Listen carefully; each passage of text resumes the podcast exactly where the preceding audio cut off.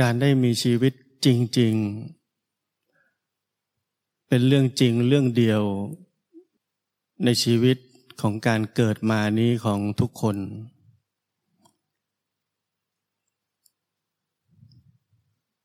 ทุกวันนี้เราใช้การปฏิบัติธรรม เพื่อค้นหา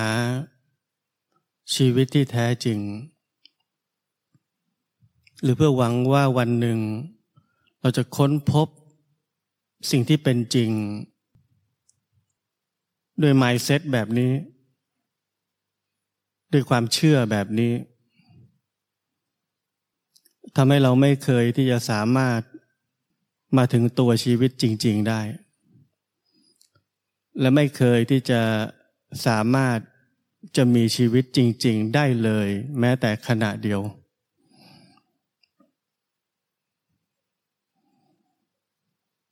มีแต่ชีวิตจริง ๆ เท่านั้น ที่จะเป็นเหตุให้การปฏิบัติธรรมเกิดขึ้นได้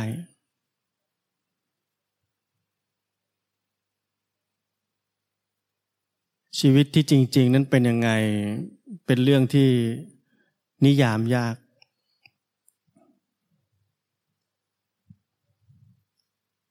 ผมจะลองพูดถึงชีวิตที่ไม่จริงว่าเป็นยังไง เราใช้ชีวิตตามความคิด เราใช้ชีวิตตามความเชื่อ เราใช้ชีวิตตามการตัดสินลงความเห็นว่าอย่างนี้ถูกอย่างนี้ผิด เราใช้ชีวิตตามความเชื่อบางอย่างที่สังคมกำหนด เราใช้ตามนั้นโดยที่ไม่รู้เหนือรู้ใต้อะไรเลย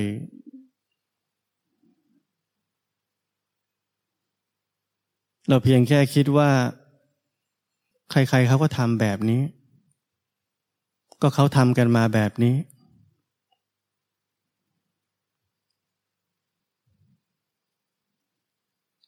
เราไม่เคยตื่นขึ้นมาที่จะรับรู้ ความเป็นทั้งหมดของ ชีวิตที่เป็นอยู่นั้น มันคืออะไร มันเป็นจริงไหม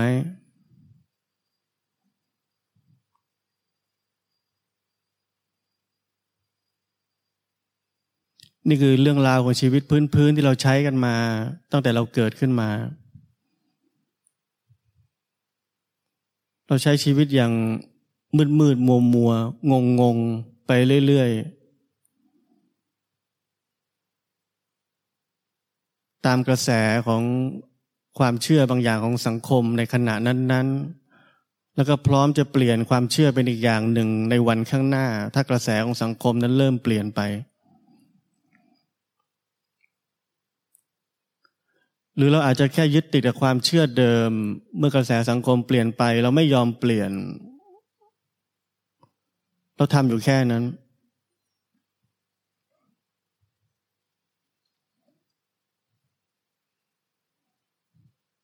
พอเราเข้ามาปฏิบัติธรรม แล้วก็ทำเหมือนเดิม คือใช้ชีวิตในการปฏิบัติธรรมนั้น ตามความหมายของตัวหนังสือ ตามความเชื่อของบางสิ่งบางอย่าง ไม่ว่าจะเป็นผู้สอนตำราที่น่าเชื่อถือ ความรู้บางอย่างที่ถูกบอกเอาไว้ว่านี่คือความจริง เรารับข้อมูลทั้งหมดนั้น และใช้ชีวิต ภายใต้ความหมายของข้อมูลทั้งหมดนั้น เราเคยเห็นเรื่องแบบนี้กับชีวิตตัวเองบ้างไหมว่าชีวิตเรานั้นคับแคบมากขนาดไหน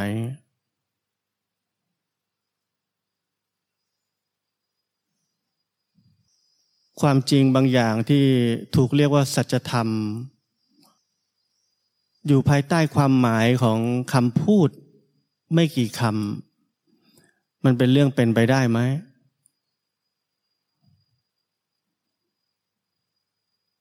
เราไม่เคยใช้ชีวิตปฏิบัติธรรม เราใช้ความหมายของตัวหนังสือ ใช้ความรู้ที่เราสะสมมาจากคนอื่น ในการปฏิบัติธรรม เราใช้ความเชื่อเรื่องไม่เป็นเรื่องหลายอย่างในการใช้ชีวิต เมื่อเราเห็นว่ามีคนคนหนึ่ง เป็นนักปฏิบัติธรรมกำลังทำบางสิ่งบางอย่างที่ทำได้ยาก เช่น อดอาหาร ไม่นอน หรือทำอะไรอีกหลายอย่าง ที่พระพุทธเจ้าไม่ได้สอนเอาไว้เราบอกว่าท่านผู้นั้นมีความเพียร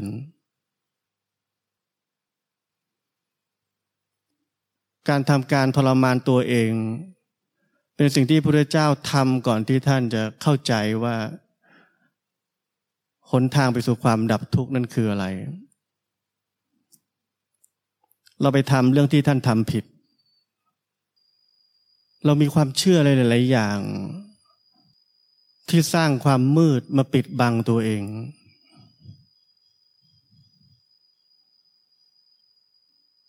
เราไม่เพียงใช้ชีวิตตาม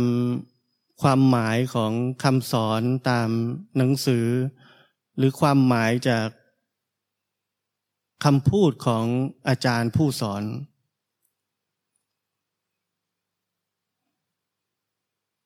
เราใช้ชีวิตอยู่ในความหมายของความเป็นศาสนาด้วย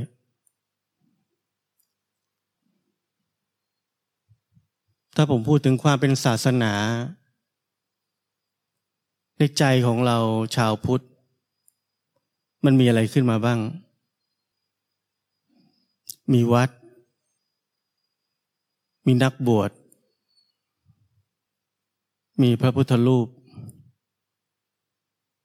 มีเทวดา มีผี มีบุญ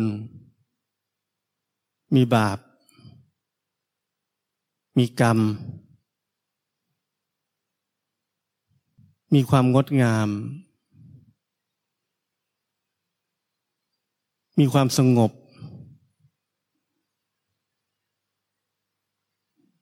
มีความกลัว มีความหวัง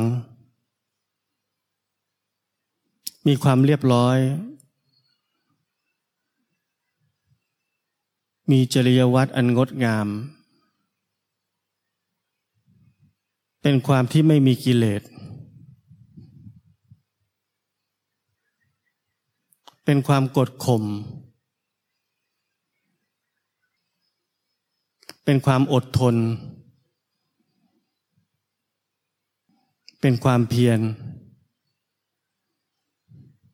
เมื่อรวมทั้งหมดที่ผมพูดแล้ว คือหมายถึงว่า ศาสนาเป็นอุดมคติที่งดงามอันหนึ่งในใจของเรา แล้วเมื่อเราเข้ามาเป็นคนในศาสนา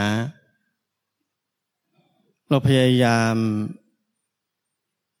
ที่จะมีชีวิต ตามความหมายทั้งหมดที่ผมพูดถึงของศาสนา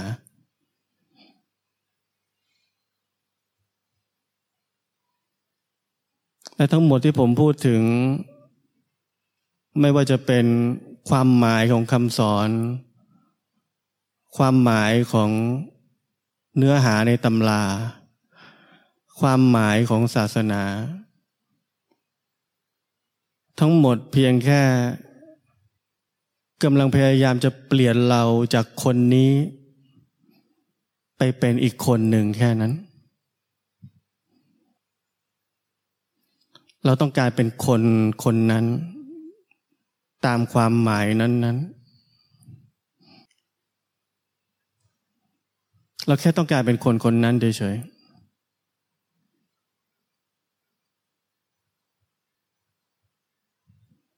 เราจะบอกว่าเราพยายามปฏิบัติธรรม เพื่อจะรู้เห็นตามความเป็นจริง เพื่อที่จะหลุดพ้น เพื่อที่จะนิพพาน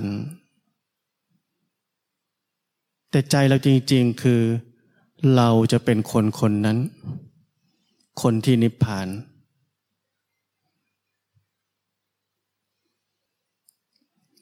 ด้วยโครงสร้างอันใหญ่มหึมามหาศาลที่เรามองไม่เห็นตัวเองทำให้คนฉลาด รู้จักที่จะนำสิ่งเหล่านั้นออกมานำเสนอขายชาวพุทธ บางคนเลือกเอาบุญมาขาย บางคนเลือกเอาความอดทนที่เคยทำมามาขาย บางคนเลือกเอาความกลัวมาขาย บางคนเลือกเอาบาปมาขาย บางคนเลือกเอาสวรรค์มาขาย และที่แนบเนียนที่สุดคือเอานิพพานมาขาย เอาความหลุดพ้นมาขาย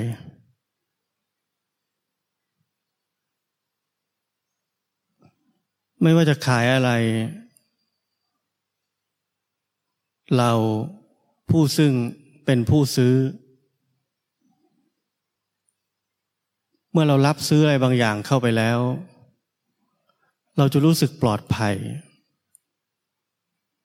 อุ่นใจ มั่นคง ด้วยความหวังนั้น ๆ ที่คนขายให้กับเรา ถ้าเราทำบุญเราจะไม่ตกนรก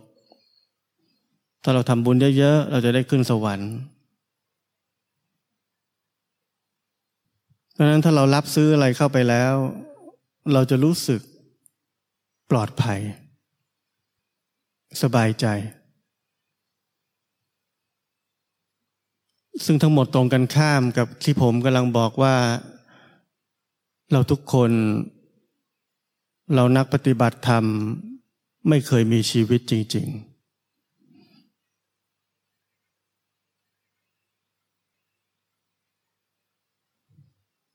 การมีชีวิตจริง ๆ นั้น ไม่มีที่พึ่ง ไม่ได้ให้ความปลอดภัย การมีชีวิตจริง ๆ นั้น เปรียบเสมือนสัตว์ป่าที่อยู่ในป่าในเขา มันไม่รู้อะไรล่วงหน้า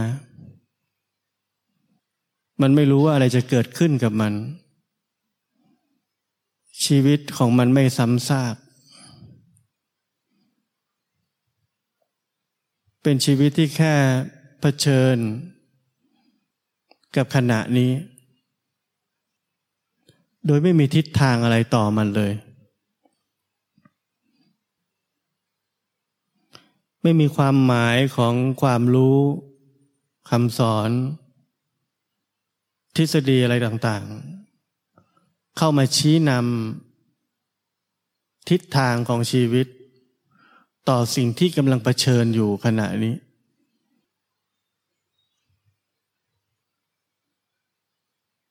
เหมือนเรื่องง่ายๆผมยกตัวอย่าง เรานักปฏิบัติธรรม เราฟังว่า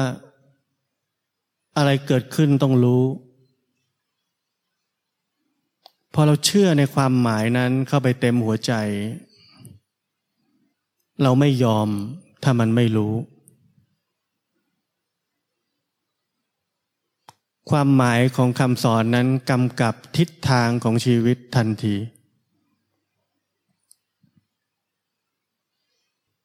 นักปฏิบัติธรรมเราผู้เคร่งครัด เพ่งเพียร จะรีบสวนกลับขึ้นมาว่าเอาแล้วถ้าหลงไปทำยังไง ไม่แย่เหรอ เพราะฉะนั้นผมถามกลับว่า ใช่ไหมเราถูกสอนมา แล้วเรากลัวล่วงหน้าว่าถ้าหลงไปมันจะแย่ นั่นคือความคิดที่กำกับทิศทางของชีวิตจากความหมายของคำสอนเหล่านั้น อีกครั้งหนึ่ง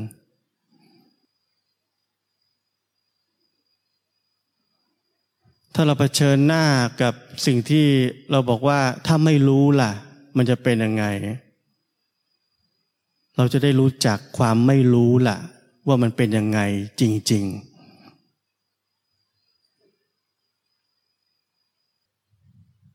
เพราะนั้นนี่ตัวอย่างง่าย ๆ ที่ชีวิตเราไม่จริง ไม่จริงมานานแล้ว แต่เราเข้าใจว่าเราปฏิบัติธรรมอยู่ เราเพียรอยู่ ผมถึงบอกว่าไม่ใช่เราเพียรอยู่ เราเพี้ยนอยู่ทั้งวัน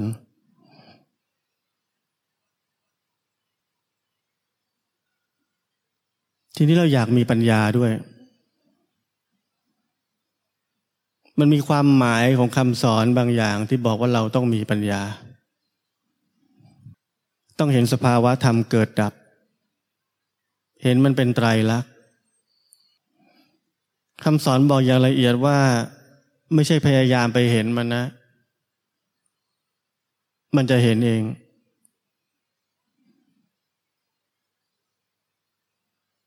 ความหมายของคำว่าไม่ต้องไปพยายามเห็นมันนะ ได้กำกับชีวิตเราอีกครั้งหนึ่ง เราทำเป็นพยายามไม่เห็นมัน แต่คอยแอบดูมันอยู่ เมื่อไหร่มันจะเปลี่ยนวะ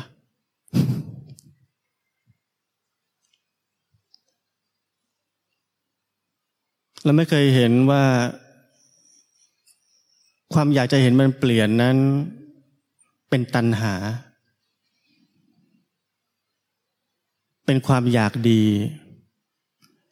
เป็นความอยากจะก้าวหน้า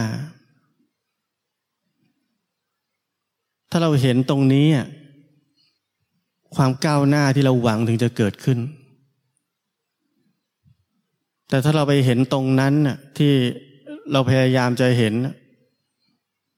ไม่มีวันก้าวหน้าหรอกแม้จะเห็น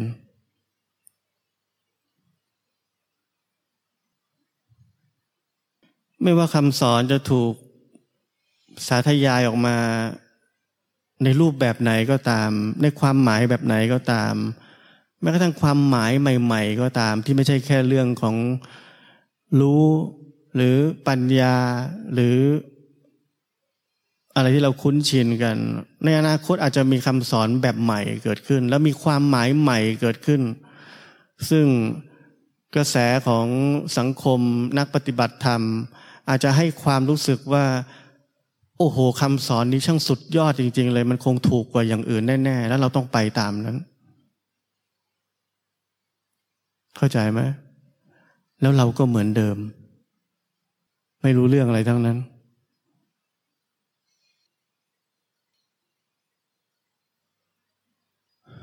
ความหมายในคำสอนในหนังสือในตำรา และในความเป็นศาสนา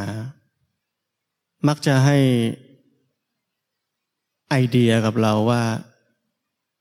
เราควรจะเป็นยังไง เราทุกคนจะต้องไปพิจารณาตรงนี้ให้มันชัดเจน แจ่มแจ้ง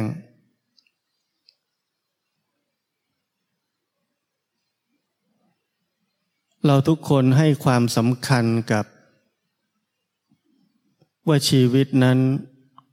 ควรจะเป็นยังไง ในการปฏิบัติธรรมก็เช่นกัน ควรจะเป็นยังไง ควรจะเห็นยังไง ควรจะมีอะไร ควรจะไม่มีอะไร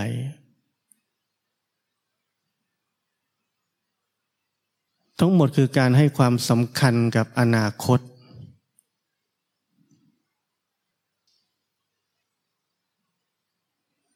แต่ขณะที่สิ่งที่สำคัญที่สุดคือขณะนี้ สิ่งที่เป็นอยู่จริงในขณะนี้ สิ่งที่เป็นอยู่จริงในขณะนี้เท่านั้นที่เป็นจริง และเป็นสิ่งเดียวเท่านั้นที่แสดงความจริงได้ และการแสดงความจริงของมันนั้นอยู่นอกเหนือความหมายของคำว่ามันถูกหรือผิด มันไม่สามารถจะมีความหมายนั้นได้เลย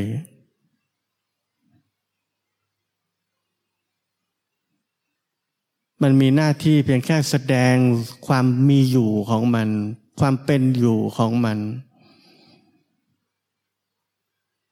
แล้วเราแค่รับรู้ความจริงของมัน แล้วไม่ว่าเราจะรับรู้ความจริงของมันได้แค่ไหน ก็คือแค่นั้น นั่นคือความจริงเหมือนกัน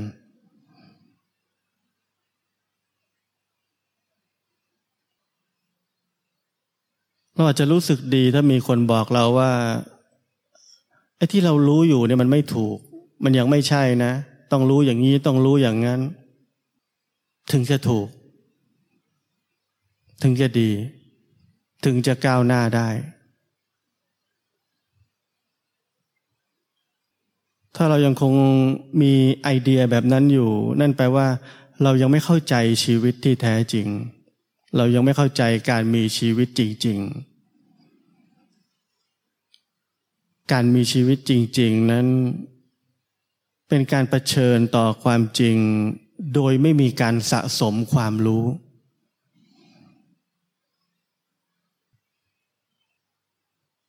เราอยากรู้ให้ถูกให้ได้ดีกว่านี้ ให้ตรงกว่านี้ ให้มันชัดเจนหรือไม่รู้ว่ามันถ้าดูถูกกว่านี้มันก้าวหน้า ใช่ไหมเพราะเราพยายามสะสม เหมือนสะสมแต้ม แล้วใครเป็นคนสะสมแต้มนั้นก็คือเราใช่ไหมทั้งหมดนี้คือการปฏิบัติธรรม คือเห็นตัวเองอย่างชัดเจนแบบที่ผมพูดนี้ ไม่ใช่การทำอะไรให้มันถูกให้มันดีมากขึ้นเรื่อย ๆ แต่เห็นโครงสร้างทั้งหมด ที่มันกำหนดทิศทาง หรือโครงสร้างของวิธีคิดทั้งหมดของอัตตา ว่ามันมีความคิดหรือโครงสร้างของการใช้ชีวิตแบบนี้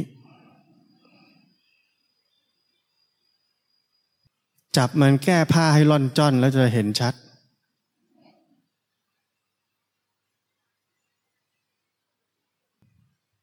เพราะนั้นดูให้ดีว่าชีวิตของนักปฏิบัติธรรมนั้น ไม่เคยมีชีวิตจริง ๆ ทุกวันนี้เราแค่วิ่งไปหาใครสักคนหนึ่งที่มีชื่อว่าอาจารย์ แล้วบอกเราว่าสิ่งที่ควรจะเป็นคืออะไร และให้เราไปทำทำสิ่งสิ่งนั้นให้ได้ แต่ถ้าเราเข้าใจชีวิตจริง ๆ มันไม่มีสิ่งที่ควรจะเป็น มันมีแค่สิ่งที่เป็นอยู่ขณะนี้เท่านั้น ความจริงเปิดเผยจากที่นี่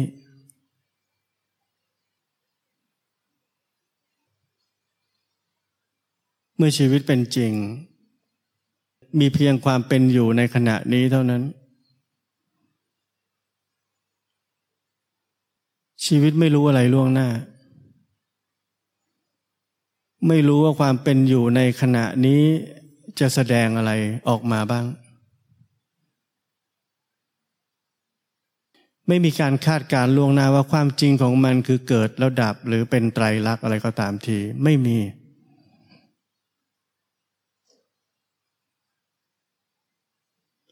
ถ้าเราสามารถรู้ความจริงทุกอย่างล่วงหน้าก่อนที่มันจะแสดงได้ แล้วเห็นตามนั้นชีวิตนั้นน่าเบื่อมาก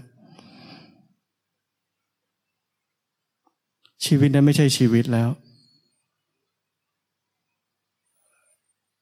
เราแค่สามารถเห็นตามความคิดบางอย่าง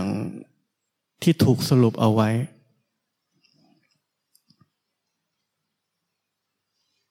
เราอาจจะรู้สึกสำเร็จที่เราเห็นตามได้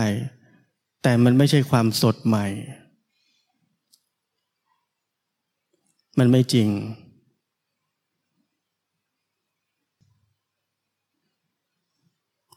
มันไม่ได้เป็นจริงอย่างเป็นปัจจุบัน มันเป็นจริงอย่างเป็นปัจจุบันในอดีต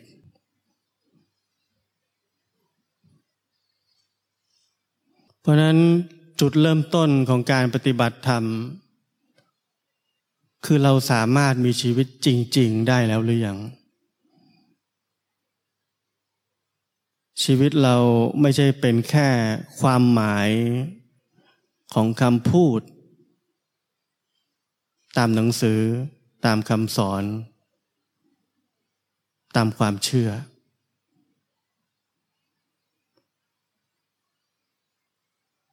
ถ้าชีวิตเราเป็นแค่นั้น แปลว่าเรายังไม่มีชีวิตจริง ๆ และการที่เรายังไม่มีชีวิตจริง ๆ นั่นแปลว่าเราไม่มีความสามารถที่จะใช้ชีวิตนี้ในการปฏิบัติธรรมได้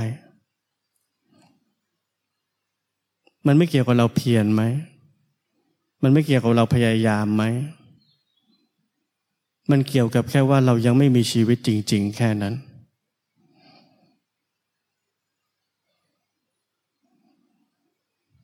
เหมือนที่ผมเคยบอกกับทุกคนว่า ผมออกมาจากโลกนี้ ไม่ใช่เพื่อมาปฏิบัติธรรม ผมออกมาเพื่อจะมีชีวิตจริง ๆ แค่นั้น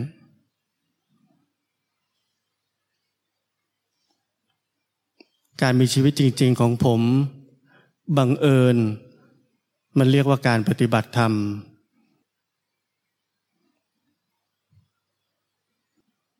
เพราะฉะนั้นความยากง่ายไม่ใช่ขึ้นอยู่กับความอึด ความทน ความเพียร แต่ขึ้นอยู่กับมีปัญญาไหมว่าชีวิตจริง ๆ คืออะไร ถ้าไม่มีปัญญา ก็ไม่รู้จะทำยังไง ปัญญาเป็นเรื่องเดียวที่ให้กันไม่ได้ ถ้าให้กันได้ ผมให้ตั้งแต่วันแรกแล้ว